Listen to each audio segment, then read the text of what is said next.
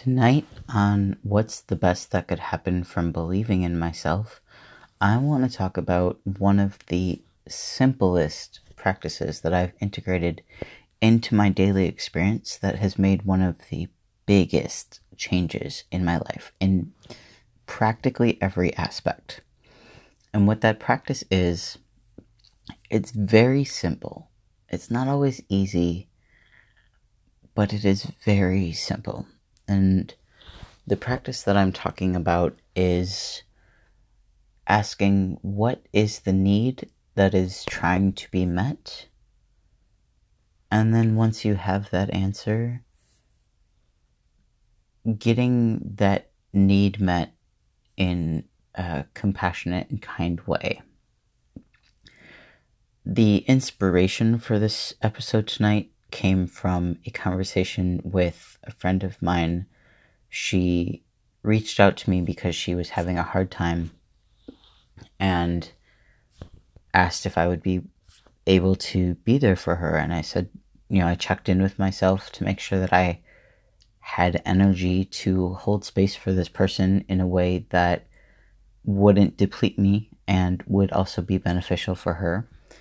And after assessing long enough to figure out that I did, in fact, have some energy that I could spare for that, I said, "Sure, I can be here for you. I can, I can listen to you." Um, so she explained that she was having this really difficult situation, and you know, we had a couple of replies that were she was explaining, and I was just listening and validating, saying things like, "That sounds really tough," and you know, like, "Wow, that was."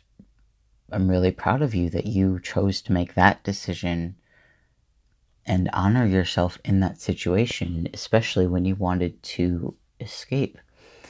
And at one point, I said, I hope that you are proud of yourself as well. And she said, Oh, I, something like, Oh, I am, but you know, you, you wouldn't have even heard about it if I wasn't. And then she immediately went into, in, like, downplaying and basically like cutting off her celebration because of other people in the past responding that you know basically like oh you shouldn't be positive about yourself.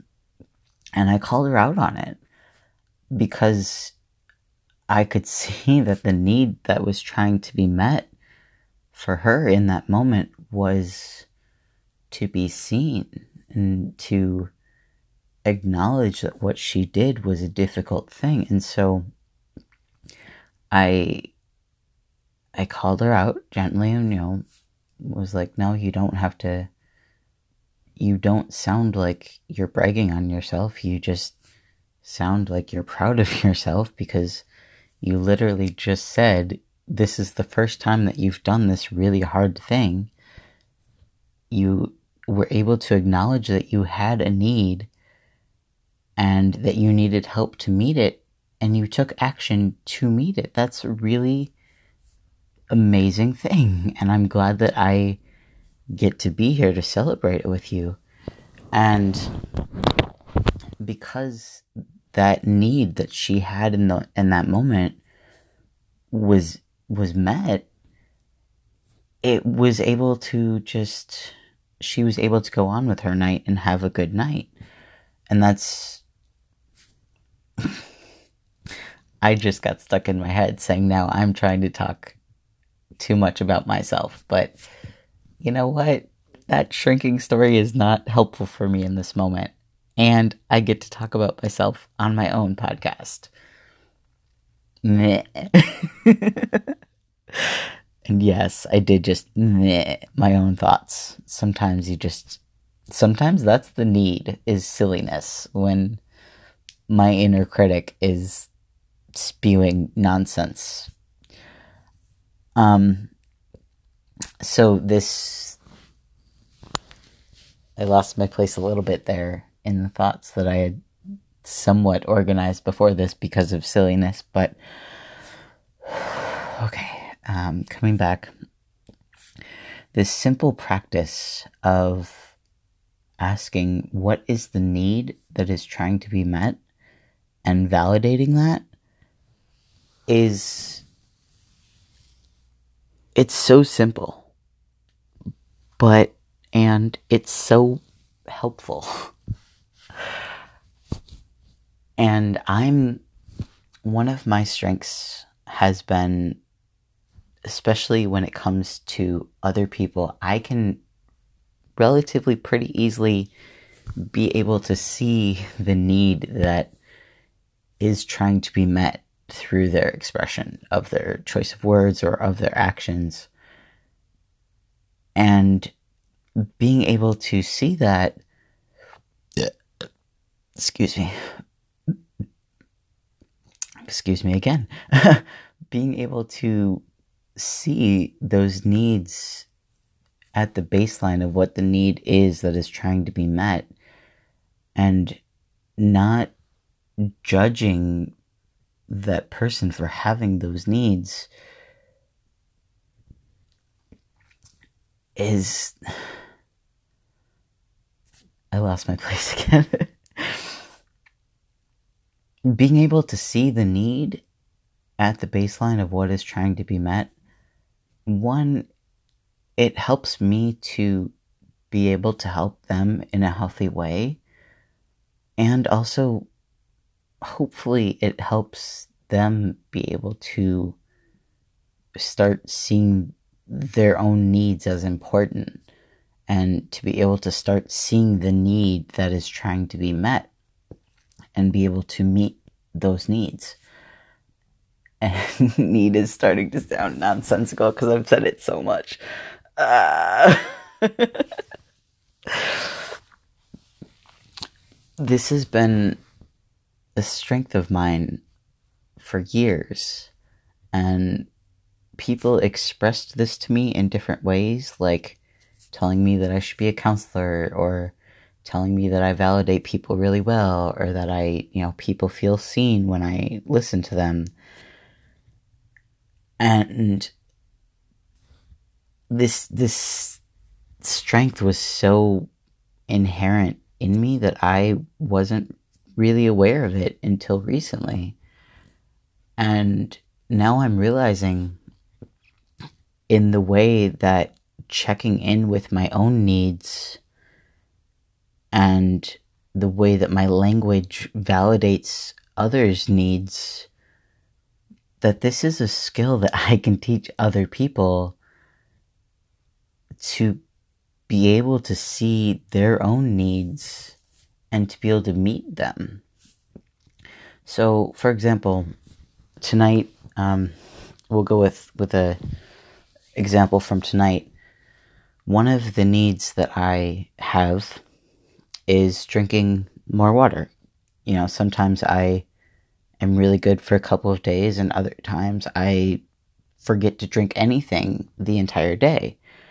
And I also have sensory challenges where sometimes drinking water like the taste and or texture of just plain water makes me gag. But other times the taste of flavored water makes me gag. And you know, so it's it's always a little bit interesting because I would like to hope that you know, you you want to hope that meeting the same need is going to be able to be the same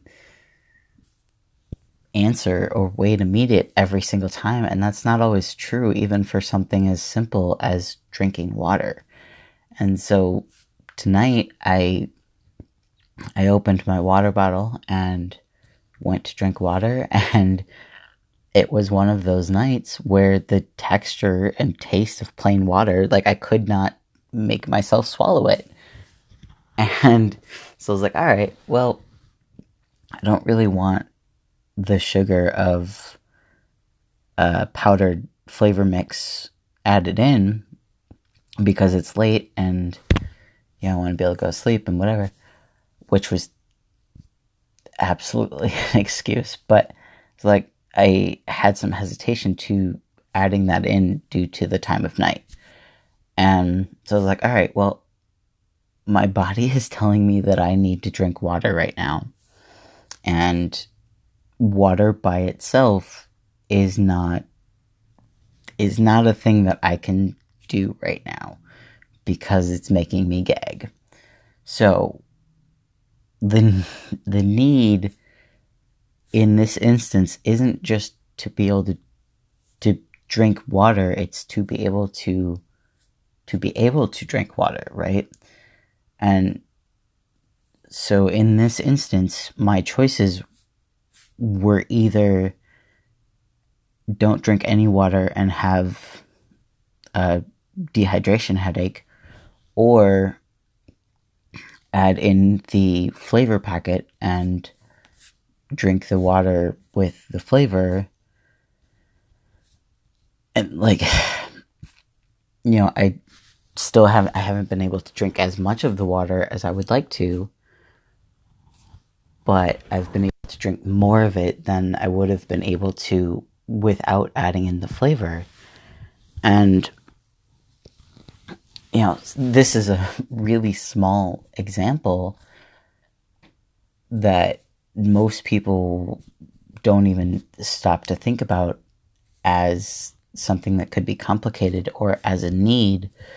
But this was the need that my body was expressing. And, you know, I didn't have any. Oh, that's not entirely true. I was going to say I didn't have any judgment of the need, but by not wanting to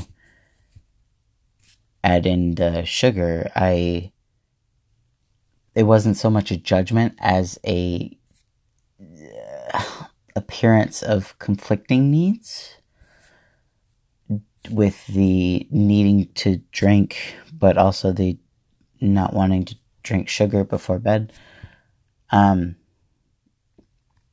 because sugar can actually no, you know what? That's justifying and explaining myself in a way that I don't need to.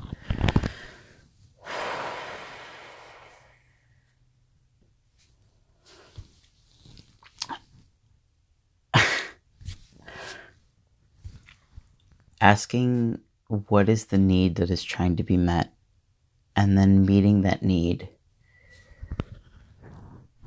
can be really simple. And most times, our needs they can be really simple and there's nothing wrong with that i think as a at large i think especially in this western american culture that i live in we are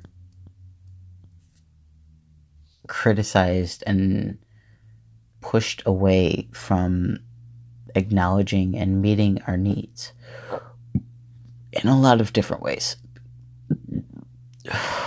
Excuse me. I think we are criticized and pushed away from acknowledging and meeting our needs in so many aspects. You know, things like the need to experience and express emotions, the need to. I just lost everything that I was gonna. The need to set a boundary. Um, you know, the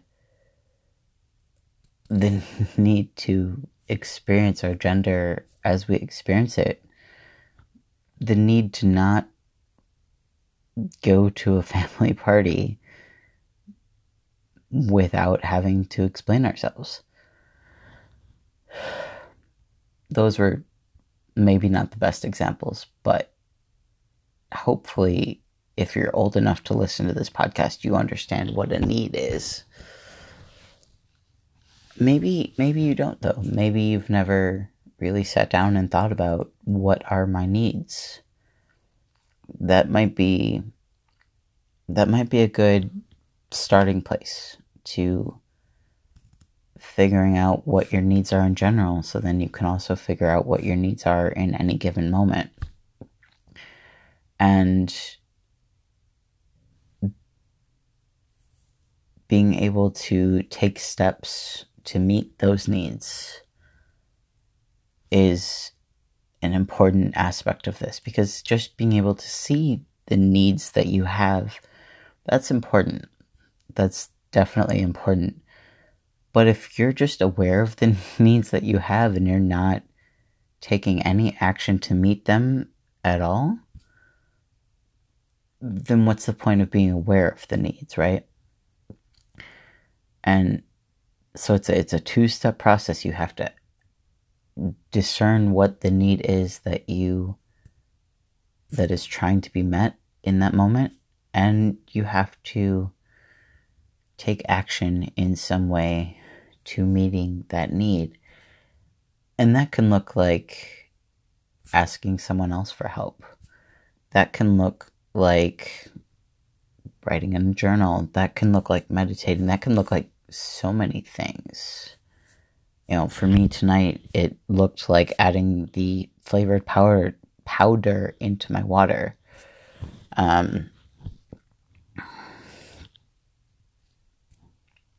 okay, I'm. I keep coming up blank, and I can't. I keep coming up blank, and I can't think of how to say or how to end this nicely you know, wrap it up with a bow. I can't think of how to do that right now.